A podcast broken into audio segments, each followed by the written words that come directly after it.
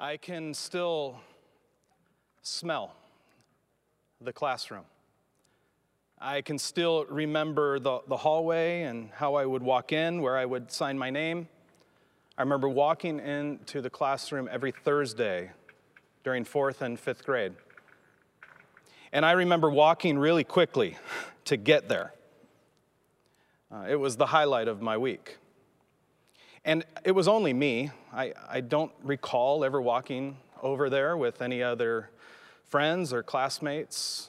I mean, it was an option for everybody, but, but it was something about uh, the way my fourth grade and fifth grade life mapped out that I got to do it.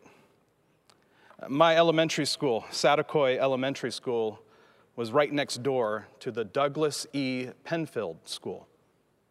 And at the Douglas E. Penfield School was a school for children with physical and developmental disabilities. And during fourth and fifth grade at our school, you had the option to, to go over and to help. I don't remember how long, but you would walk yourselves over. Imagine that, walking, your, walking yourself from one school to another.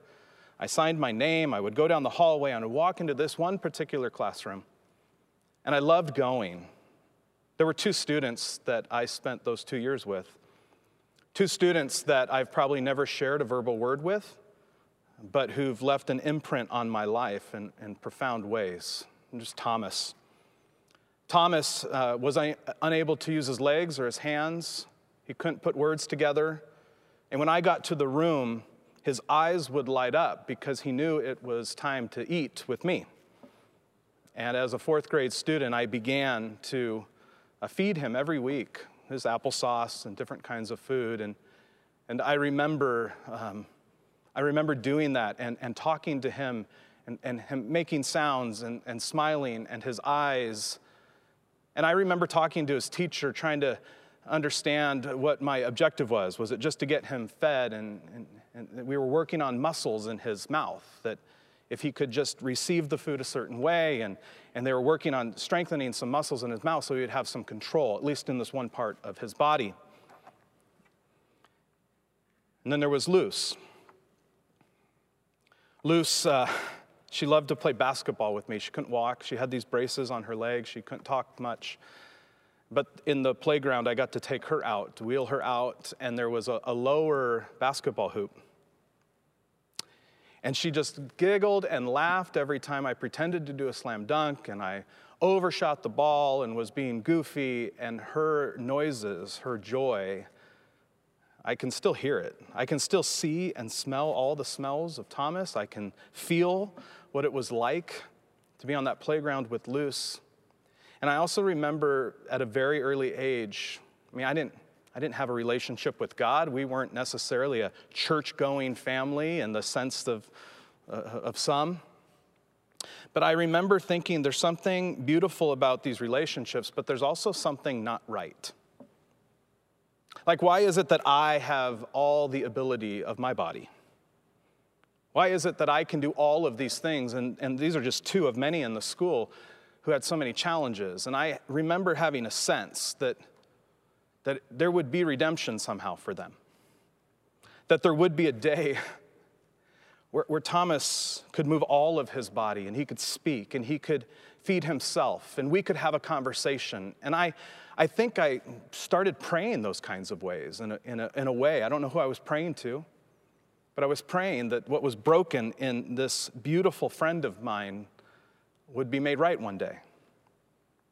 And I remember playing with Luce and, and, the same kind of thing, dreaming of the day where she would jump out of her chair and be able to shoot baskets and to run and to play tag with me. And even at an early age, I had some level of hope.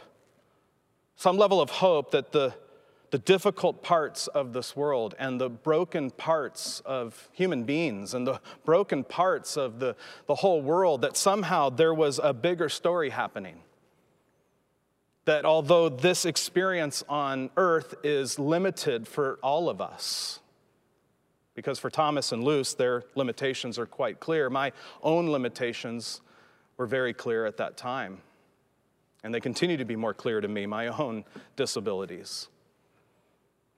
You know, in theology and in church, we talk about this future hope as this eschatological hope, this vision of what it's going to be one day Uh, when it's all said and done, and surely we've sung songs today that speak about heaven, that speak about life after death. I mean, it's Resurrection Sunday where we are remembering and celebrating that death did not have its final moment with Jesus, but that the resurrection brought forth a whole new reality, not just for Jesus and for the fulfillment of what God has promised throughout all of the scripture and through all of time, but that there's, there's a resurrection reality for all of us.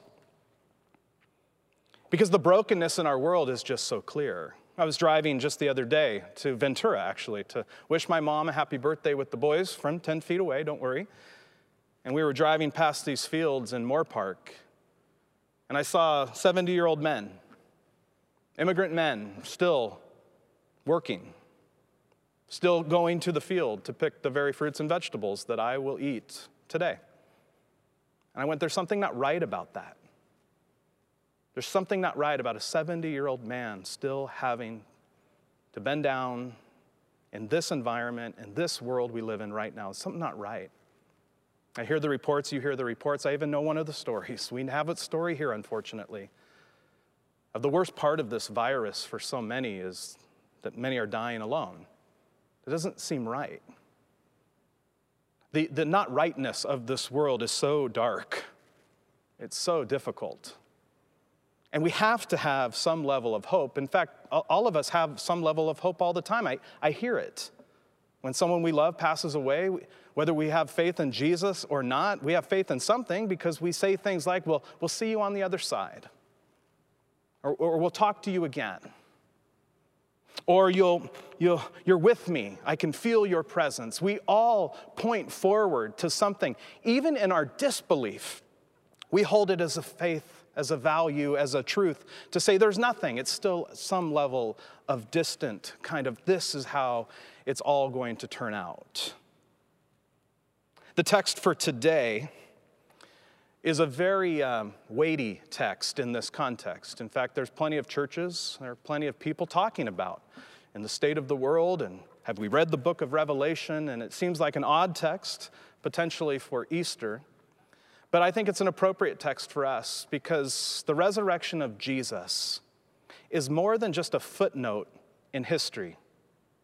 I mean, there are book after book, article after article, truth after truth that would, that would explain to many of you who go, How do you even believe in a resurrection? I, I don't, I don't personally have trouble with that.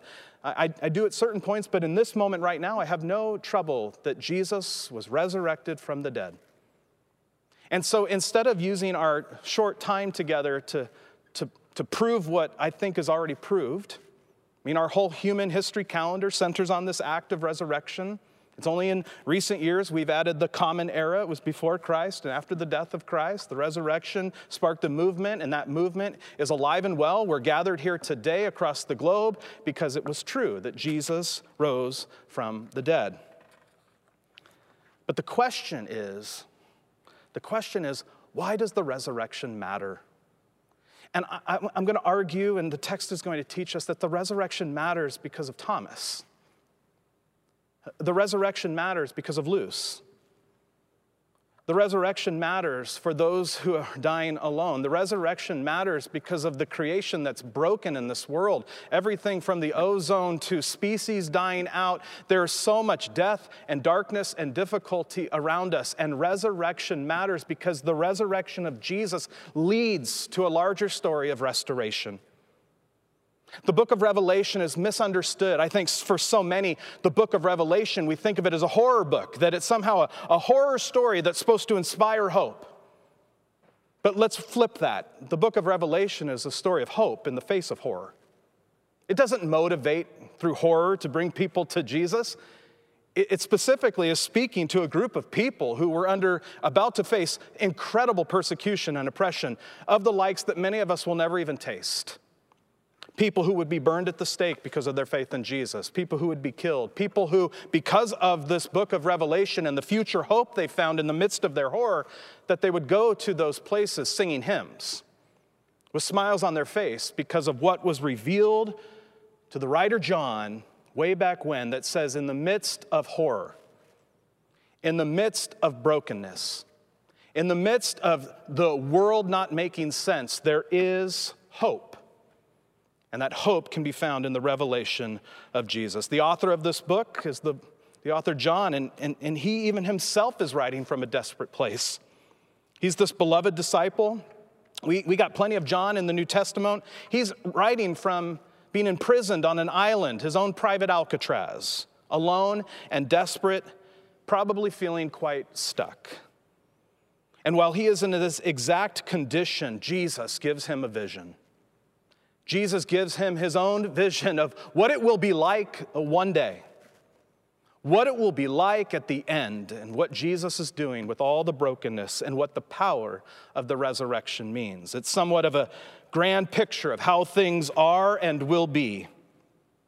And with that in mind, would you please stand for the reading of God's word? We'll be in Revelation chapter 21 just for seven verses. It's, apocalyptic literature, literature to inspire, not to bring fear, bring hope, not horror. And John says, Then I saw a new heaven and a new earth. For the first heaven and the first earth had passed away, and there was no longer any sea. I saw the holy city the New Jerusalem, coming down out of heaven from God, prepared as a bride, beautifully dressed for her husband. And I heard a loud voice from the throne saying, Look, God's dwelling place is now among the people, and he will dwell with them. They will be his people, and God himself will be with them and be their God. And he will wipe every tear from their eyes. There will be no more death or mourning or crying or pain, for the old order of things has passed away. And he who was seated on the throne said, I'm making everything new. Then he said, Write this down, for these words are trustworthy and true. And he said to me, It is done. I am the Alpha and the Omega, the beginning and the end. And hear this to the thirsty. I will give water without cost from the spring of the water of life. Those who victorious will inherit all this, and I will be their God, and they will be my children. This is the word of the Lord. You may be seated, and if you didn't stand, it's okay. How do we move from uh, resurrection to revelation? If you're familiar with your scriptures, if, if you don't have a copy of the Bible, I encourage you to read a very important chapter in the book of 1 Corinthians. It's chapter 15. It's, it, it speaks to the reality of the resurrection, the centrality of the resurrection, and the faith of those who follow Jesus. But it also begins to speak not just that the resurrection happened and how central it is to our doctrine and to understand what it means to be a follower of Jesus, but, but 1 Corinthians 15 goes on to share that very question I've put out to us what, what does it matter? What about when we die? What about the people who died before Jesus died? What about the people who died? What about, what is this? I mean, it is a beautifully complex but inspiring chapter of the Bible that speaks to the reality of what we're celebrating today the resurrection of Jesus.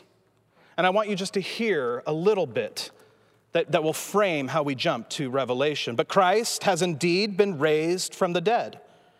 And then the first fruits of those who have fallen asleep. For since death came through a human being, the resurrection of the dead comes through a human as well. For as Adam, for as in Adam all die, so in Christ all will be made alive. But in this order, Christ the firstfruits, then when he comes, those who belong to him. And then at the end of 15, we get what we have declared already today when the perishable has been clothed with the imperishable and the mortal with the immortality, then the saying that is written will come true Death has been swallowed up in victory. Where, O death, is your victory? Where, O death, is your sting? And the sting of death is sin, and the power of sin is the law. But thanks be to God, He gives us the victory through our Lord Jesus Christ. If I was to reduce this down to get us to Revelation, it's simply this is that the resurrection of Jesus isn't just a neat, kind of important footnote in the story of God. It has huge implications implications for life now, and implications for how it all ends and what eternity will be like. I think often we, we reduce down the story of the resurrection to he's risen, he's risen indeed, as just a, a factual piece of history. And it is factual to me and to many. But its piece in history only points us towards a future. Here, here's what I want us to understand and to see. What you and I believe about the future impacts how we live today. I mean, put that with anything. What we actually believe that will happen in later impacts how we live now. And if our belief is that there's no real relevance outside of an awesome service on Easter It's to the resurrection. It doesn't really impact our later. But if we understand the resurrection has implications for our life now, so that when we say, and we read in 1 Corinthians that, that, that the power of uh, death has been overcome by the power of Jesus. That those who've fallen asleep, those who are, are, who are dead, are now made alive in Christ. That there is this eternal vision that we will now see from John in Revelation. It impacts how we view our later. So the resurrection matters because it speaks to the, the most horrible parts of our life today, the most broken parts of this world today. The resurrection of Jesus matters for the way we live because Jesus overcame death with life, and we too can have life in his name.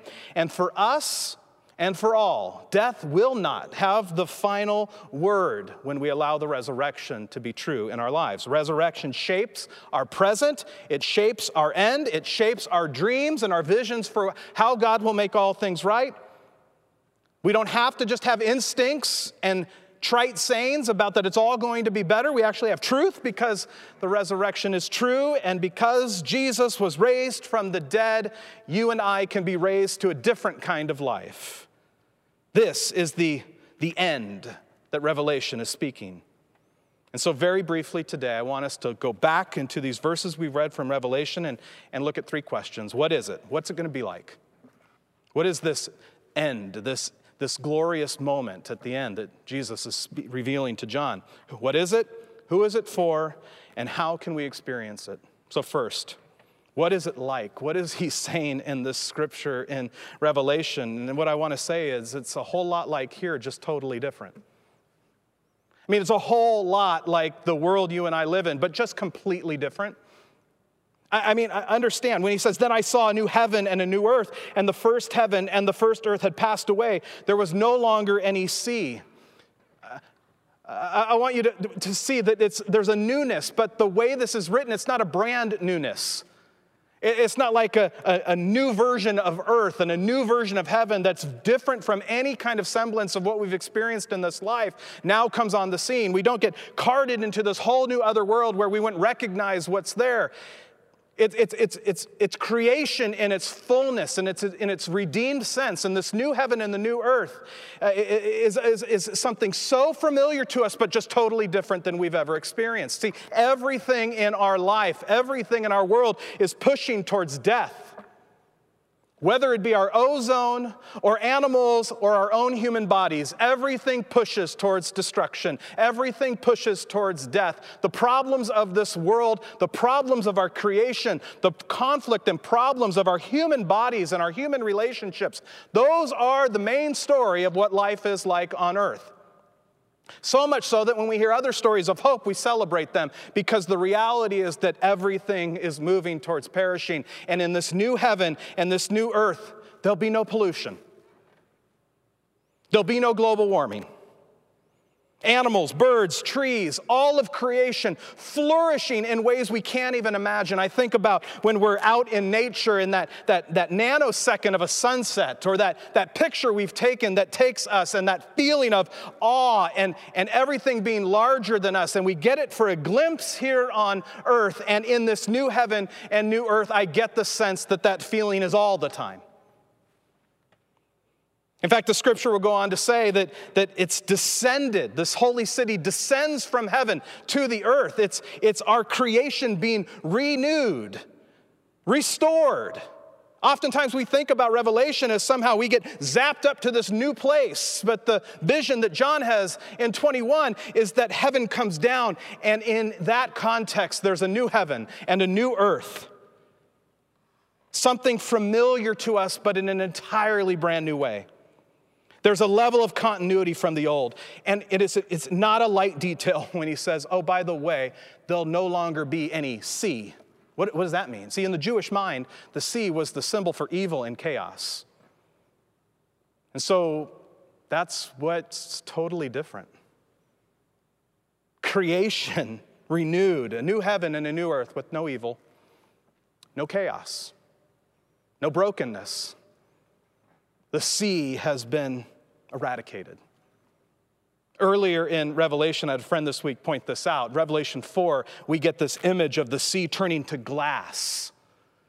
And the idea there would be that, that in God's presence, that our chaos in this life can be calmed, it can be stopped for moments. It's there, God sees it, He's with us in it, and it can be, there can be peace experienced. But now on this other side, this now we're at Revelation 21, the sea is gone. There's no chaos, no evil. So, what is it like? It's, it's like? it's like this, but just totally different freedom, fullness, awe, no chaos, no evil.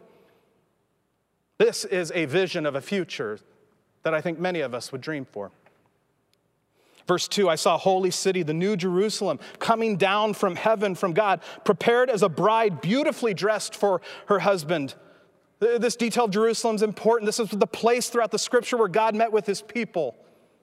This is, a, this is a description of intimacy on many levels. One, that God is going to be with his people like he always has been in the scripture, and not just in vicinity with them, but in intimacy. So now we have the language of the bride as a husband waits for their bride, the personal relationship, the personal connection that God will have with his people in this city that comes down from heaven and changes everything and creates a whole new earth. We have a God who is anticipating this day, this end a God that's preparing for us as a, as a bride prepares for their husband. So it's new heaven and a new earth, just totally different than everything we know, but familiar. And in this new heaven and new earth, we find that there's a new existence between God and his people. Uh, listen, the witness of the angel. I heard a loud voice from the throne saying, Look, God's dwelling place is now among the people, and he will dwell with them and they will be his people, and God himself will be with them, and he will be their God. All of that is to say that God and man are getting together the way God always intended humans and God to be. Go back to Genesis. Before sin, before the chaos, before the sea of this world, God's plan and intention was to always to be in relationship with his creation, us, humankind. And in Revelation 21 3, we get a picture of Jesus now on the throne with his people. The presence of God with his people, intimate. Verse 22, if you keep reading, you will see something fascinating that we've got to point out. In verse 22, it says, John says, Guess what I did not see? I did not see a temple in the city because the Lord God Almighty and the Lamb are its temple. See, all of these constructs of a church building, of places of worship. In the Old Testament, the temple was paramount. This was the location where God's presence was.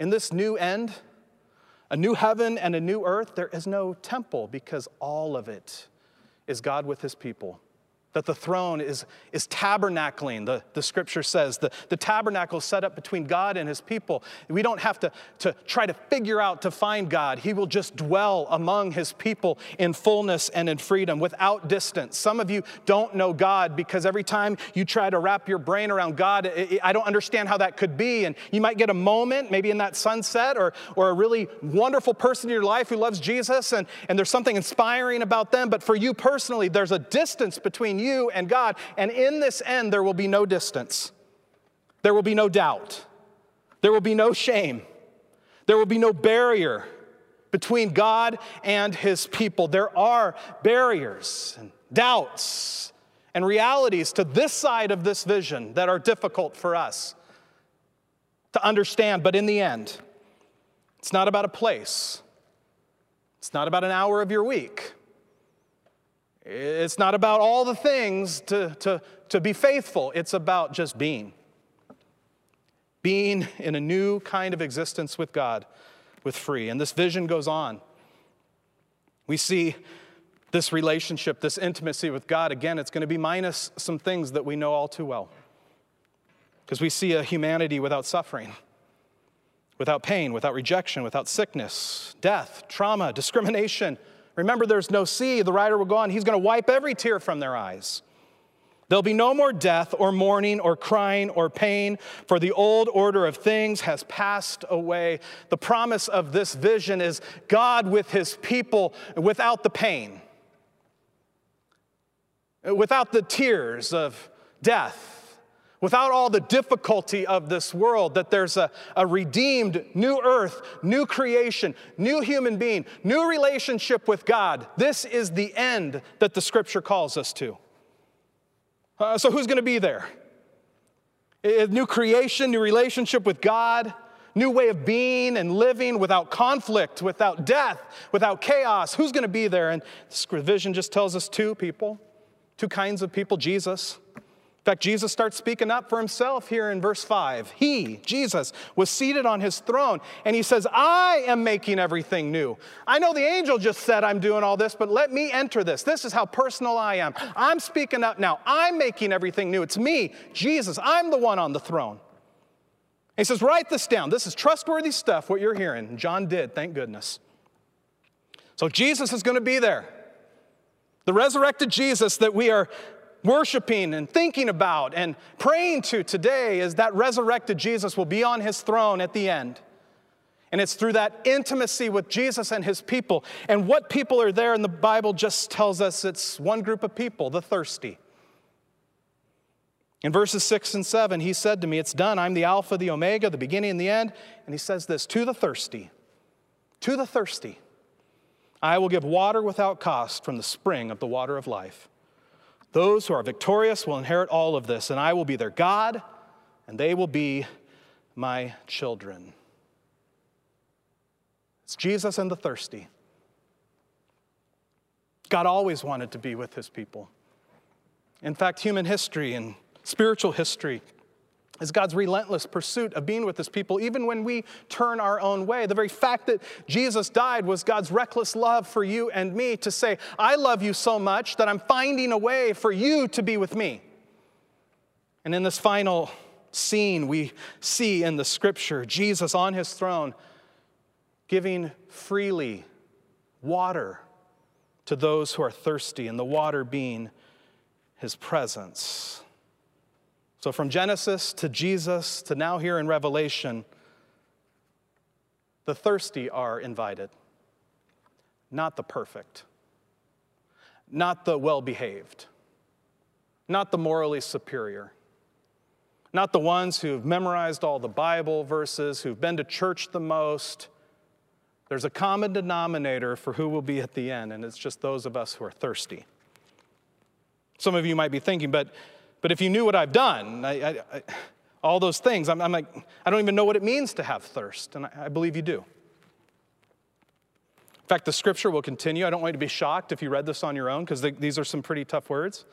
Follows in verse 8. After the, the thirsty are going to be there, it says this But the cowardly, the unbelieving, the vile, the murderers, the sexually immoral, those who practice magic arts, the idolaters, all liars, they'll be consigned to the fiery lake of burning sulfur. This is the second death. But see, the thirsty are, are not juxtaposed with this list. And by the way, I'm in a lot of that list, not all of it. Don't worry, you don't need to call anybody. Because it's not about being perfect, just it's about being thirsty. It's saying that maybe that list and the other list of things that have come up in my life, I, I want to turn from that because it hasn't quenched, it hasn't satisfied me. And I want to go somewhere where my thirst can be satisfied. So, who's going to be there? Jesus and the thirsty. And how do we join? And this is where it just gets so simple. Just be thirsty. Without cost, the scripture says. Grace, Jesus offers, offers to satisfy the deepest longings of our life by saying, Come to me and take a drink. And in, John's, uh, uh, the, the, Gospel of John, there's this scene with Jesus and the woman at the well. And if you remember how this goes, you know the story. The woman is trying to get water, and Jesus is, is up in the conversation with her. He goes, You can drink from this water, you're going to get thirsty again. But I can offer you something that will quench your thirst forever. And what he is promising her and what he is calling her to is to drink from the spring and the well of his life, the spring of grace. Because everyone who drinks this water will be thirsty again. But whoever drinks the water I give them will never thirst. Indeed, the water I give them will become in them a spring of water welling up to eternal life. The deepest longings of your soul can be satisfied, and it's free. It's without a cost. It's without you cleaning yourself up first and somehow then receiving the gift. It, it doesn't require you to do anything except say, I'm thirsty, and to take a drink. And I believe this I believe there's some of you right now that Jesus is inviting to come take a drink. That you've tried it your own way, you, you might have a vision, uh, not much of a vision what happens later because right now life is just so overwhelming and you've tried different things, everything from this book to that book or this philosophy or this other religion, and at the end they do not satisfy.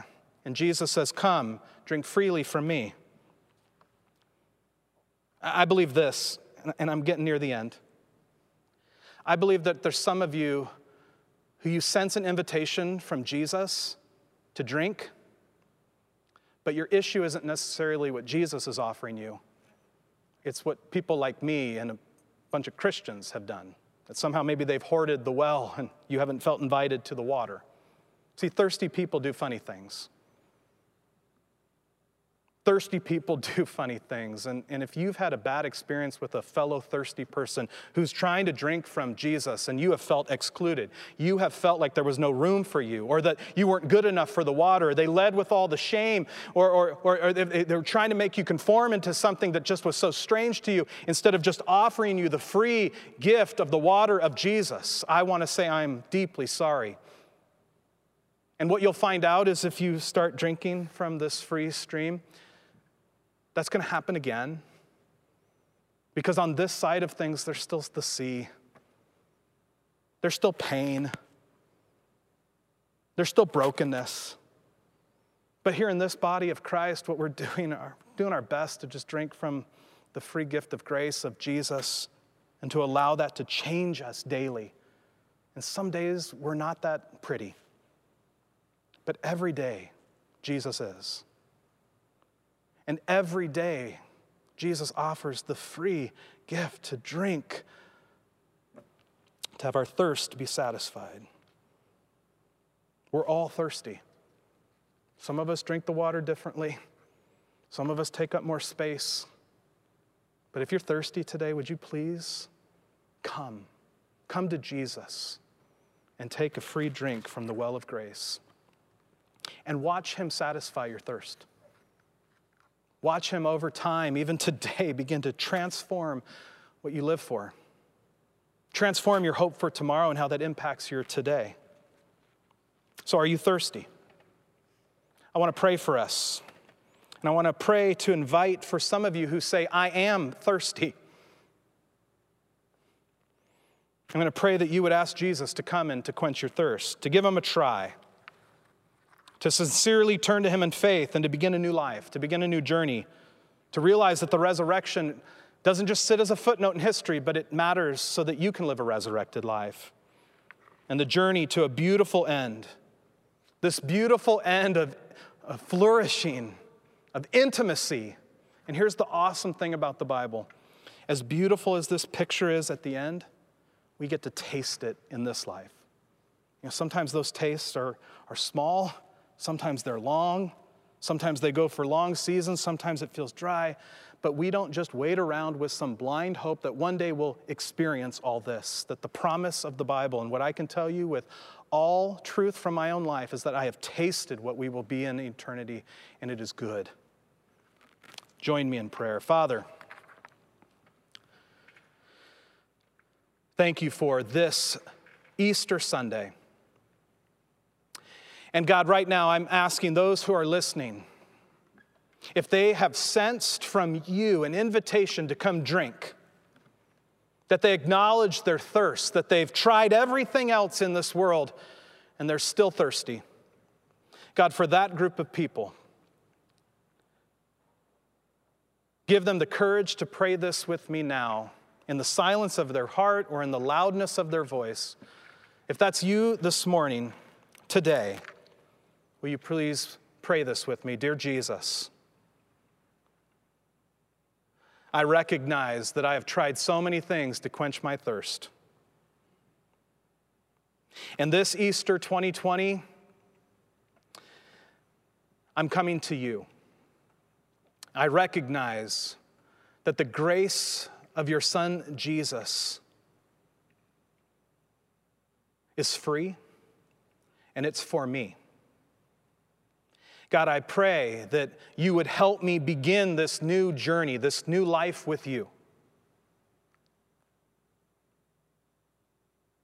That I would have hope, not just in this glorious end, but that that vision of a glorious end would give me real hope for today. God, for those who are saying something like this or praying something to you, who are just maybe crawling up to the water to take a drink, I pray, God, that you would give them courage and hope and a belief that new life can be found today. That the whole trajectory of their lives can be changed right now in this moment. And that you would come into their hearts and come into their lives and change everything about what life is. And for those who might be so freaked out right now about what you're doing in their hearts and in their lives, God, give them peace. Calm the sea of their brain, calm the sea of their heart, wipe every tear from their eye. Help them know what it means that you're on the throne, dwelling with us, your people. In Jesus' name I pray. Amen.